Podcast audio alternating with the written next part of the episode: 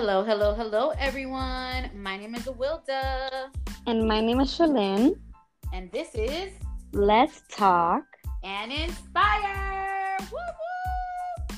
What's going on, mamas?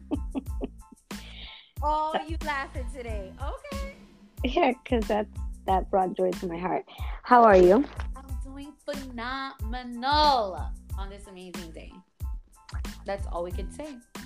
That's all we can say. It's all about perspective and mind over matter, which was actually my mantra along. You have had that mantra for forever. Yeah, but you know what? It's so true because, like, you know what I mean? Like, the mind is so powerful. Like, it's the craziest thing. Like, I've been able to convince myself of things that, like, and see them fruition, like see them happen, see them like blossom and become like exactly, you know, what I said or what I envisioned and what I manifested. It's amazing. It is. But there's, you know, there's books about it, obviously, like the law of attraction and secrets and stuff like that. So, but yeah, that's for another topic. I feel like I always come up with a topic. Always have another topic. It's like, true. Always have. Oh no, another topic. That's gonna be for another topic. Always. It's true. It's true because it's like it's so organically, obviously, in conversating. I think that's why it happens that way. But anyways, today we're not talking about that. Today that will be for another topic. Today we are talking about fathers. Since we've had Father's Day yesterday, we are talking about Father's Day and our memory, kind of like if you tuned in and you were with us when we spoke about mothers and Mother's Day and our memory of Mother's Day or of our mothers, basically like playing back from our childhood, like a memory that stood out or just a characteristic or whatever.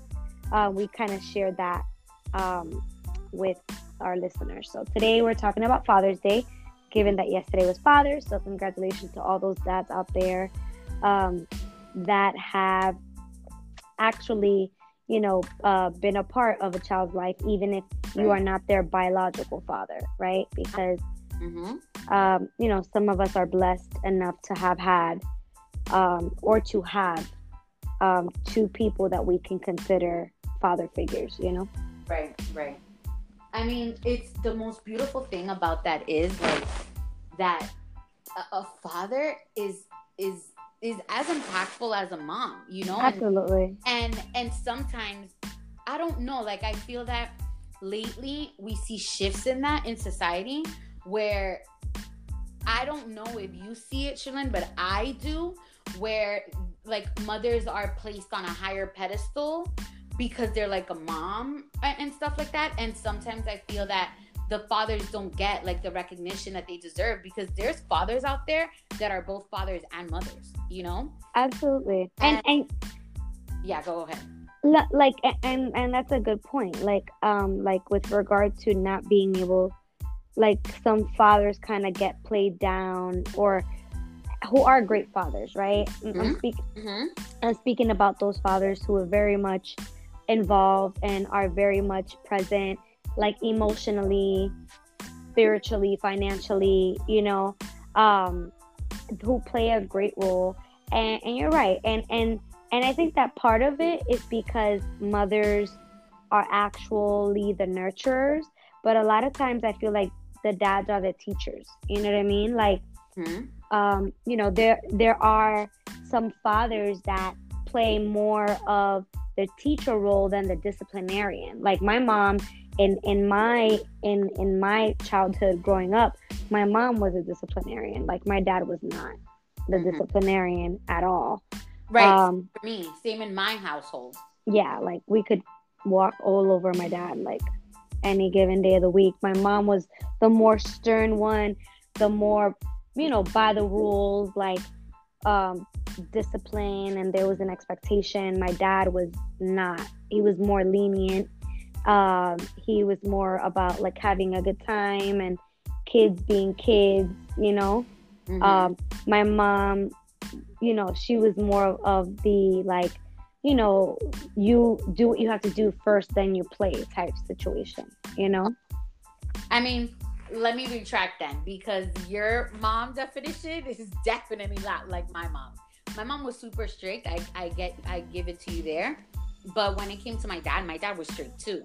He really wasn't the disciplinary type, but my dad was the one that all he had to do was look at you. Yes. And you already knew that shit was real. Yeah, like, the same thing for my dad. My dad is like, okay, so a memory about my dad and something that I will always hold dear to my heart, and I just love the fact that Shalene, you were able to meet him, is the fact that my dad is very loving and very giving.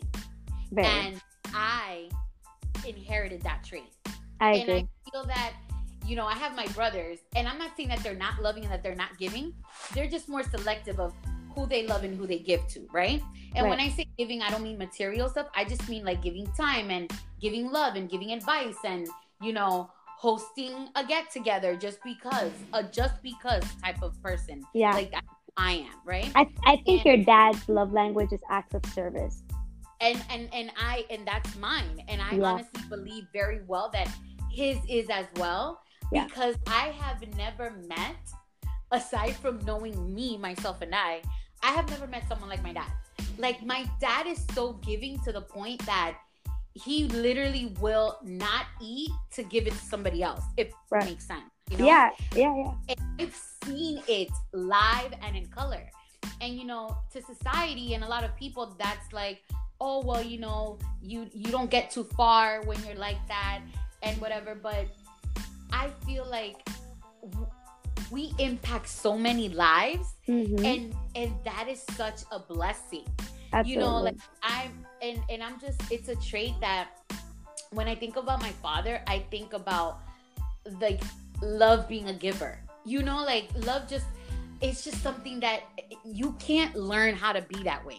Mm-hmm. I can't explain it to you. Like, I know that my brothers would like to try to be sometimes like me, but they really can't in that aspect because it's something that happens naturally. We can be in plain conversation and I'll be like, I got you.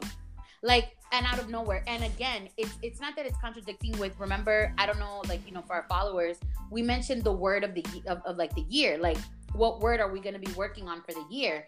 And my stuff was, I'm going to learn how to say no, you know, like, because I'm always saying yes. But I've learned that I don't have to compromise me as a lover and a giver with also making sure that I can say no, if that makes sense. You know what I mean? Right. Yeah. There's a thin line. And right. There's a balance there. Right. You know? Right. And I've learned that. And it's not hard for me to say no, because if I'm saying no, I know that it's not, it's something that won't be genuine, if that makes sense, you know? Right, right. Or it's something that, if I'm saying no to something, is because I already found that there was a catch to it, right? Right, right. To me doing something from the goodness of my heart because it's me and it's what I want to do. Because right. Because it feels right. Right. I just want to say that from my dad, like from my father, like, so appreciative of, because he didn't really show me that, Shalene. It's what I lived with him. Right. And it's what I saw. And he didn't have to sit down and tell me, Awilda, this is what you have to do. Right. Like, he acted and he did it, which made me, you know, develop that. It's like, it's an inherited. I inherited that from him. Yeah. Because I'm honestly the only one out of all of us that is that way. The only one. I'm like his replica in that. Right. So that's my memory of my father. Yeah, and like you, right? I inherited like my dad's charisma and, you know, a lot of my dad's personality. Mm-hmm. You know, so my dad is, so my grandmother had 18 kids, and seven of them passed on either during childbirth, or, you know, at a very early age, you know, under the age of like 2, right? Because so they were born and raised in DR, and obviously back then you're having kids in your house, like you're not having kids at the hospital. So my grandmother, you know, had a lot of children, and 7 of them did not make it. So my dad is one, so of living children, my dad was one of 11, right? Okay. They all grew up together. Like, they were all very close growing up. So growing up, I had on my dad's side 11 aunts and uncles that I was very, very close to. And then my grandfather had children from a previous marriage before my grandmother, and I'd known about 2. So, okay.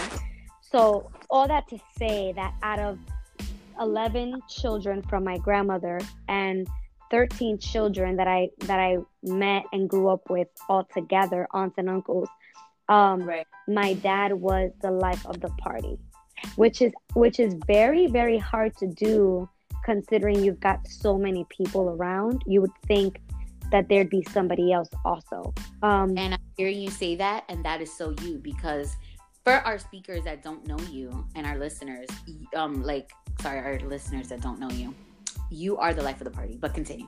Thank you.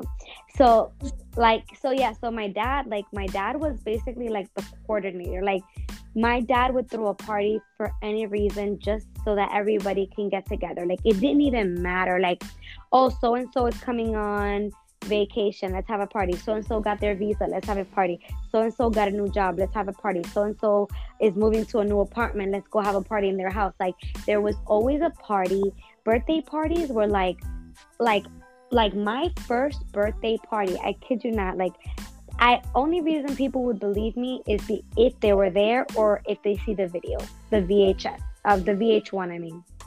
Mm-hmm, because, oh yeah, it's called the VHS. VH1 is a channel, but whatever. The VHS. Because, like, my dad, for my first birthday party, my dad had, he rented a huge hall, okay? A freaking hall. You would think it was a wedding. He had round tables, more than 100-something people, a live band, open bar. Like, it was a freaking birthday party. Oh, he lit. Like, and everybody came. Like, whenever my dad would say, hey, I have a get-together, like, there was no such thing as, like, 5 people. No, it was, like, 70 people. Like, when my mom brought me home from the hospital, I was 2 days old. That house was so packed that there was people hanging out in the hallway. Wow. Like, wow. Always a party, always a celebration.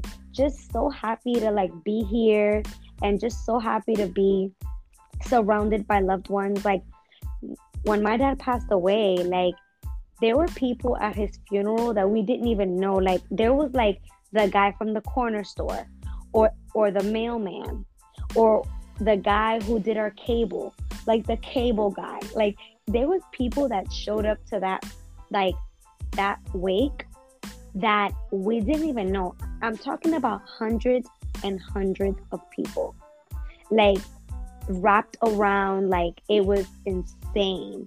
So, like, I inherited his charisma and just his love for, like, community, like, loved ones, and having people around. And like when I have a get together, or when I, you know, say, hey, let's do something at my house, like, it's never just like 5 people. Like, it'll be like a small gathering will be like 25 people. And like, and we have that mentality, like the more the merrier. Like, there's never like, oh no, so and so can't come. No, it's like, of course, like, invite everybody. Like, the more the merrier. You know what I mean? So like, I would say I inherited that, and my family members, my aunts, my uncles, my cousins, like, they always say, like, wow, like, you're so much like Tio Huang. Like, it's crazy. Like, you know what I mean? And whenever, and it's like, because I am like an image of him, right? Obviously in the physical, right? But also personality wise, like whenever I say, let's do this, like, everybody's with it. You know what I mean? Like, yo, let's do something at so-and-so's house. Like, oh, let's get together and do this. Like, everybody's with it. You know what I mean? Like, they're with it to get together and and just celebrate each other. You know what I mean? So, and obviously that's a memory, a childhood memory that I grew up with and I grew up doing, and, you know, so that's definitely something that I will inherit and continue to carry on. I mean, he loved, my dad was in theater in high school. He was in the drama class, and he was in theater and shows, and he was a radio host, and like he was a musician, like, so I inherited like basically his performing arts side. Yeah. Like my dad, like, so every year, like on his own, like he would do block parties. He would shut the block down, like for real. Like, you know how people have block parties? Like he was the organizer of the block party, and he would have like just local musicians like just come, and he built a stage out of like wood, and he would have the musicians just come and sing to like the block, like local talent. Mm-hmm. Like he would do that, like just for fun, you know, just to get everybody together, like family, friends, whoever lived on the block. Like he would close the block down. Like he didn't have authority to do that. He would do that. He didn't. Like, we got this. Yeah, like, and honestly, like when you have so many people there, it's like, oh, this block party is authorized. But there was no warrant, and not warrant, but there was no permission for us to be able to do that. Like he would just be like, no, like block this, nobody can come, this is a block party. Like, who are you? Like, you ain't the police. Like, he would just make stuff up. Yeah, that's awesome. Those are and you know, so grateful, and you know, God rest his soul, and you know, it's so beautiful that you can have that beautiful memory of him, you know, those beautiful memories of him, and yeah, hold them apart. But you know, we thank everybody for tuning in. Definitely always appreciated. We always tell you guys to tell your friends, to tell everybody's friends, to tell your family members to follow us here, whether it's on Apple, whether it's on Spotify, on Google, on Anchor. Also follow our IG at Let's Talk and Inspire. And we hope to have you guys and girls tune in next week with us. Thank you so much. Good night. So, everyone, have a great night. Bye. Bye.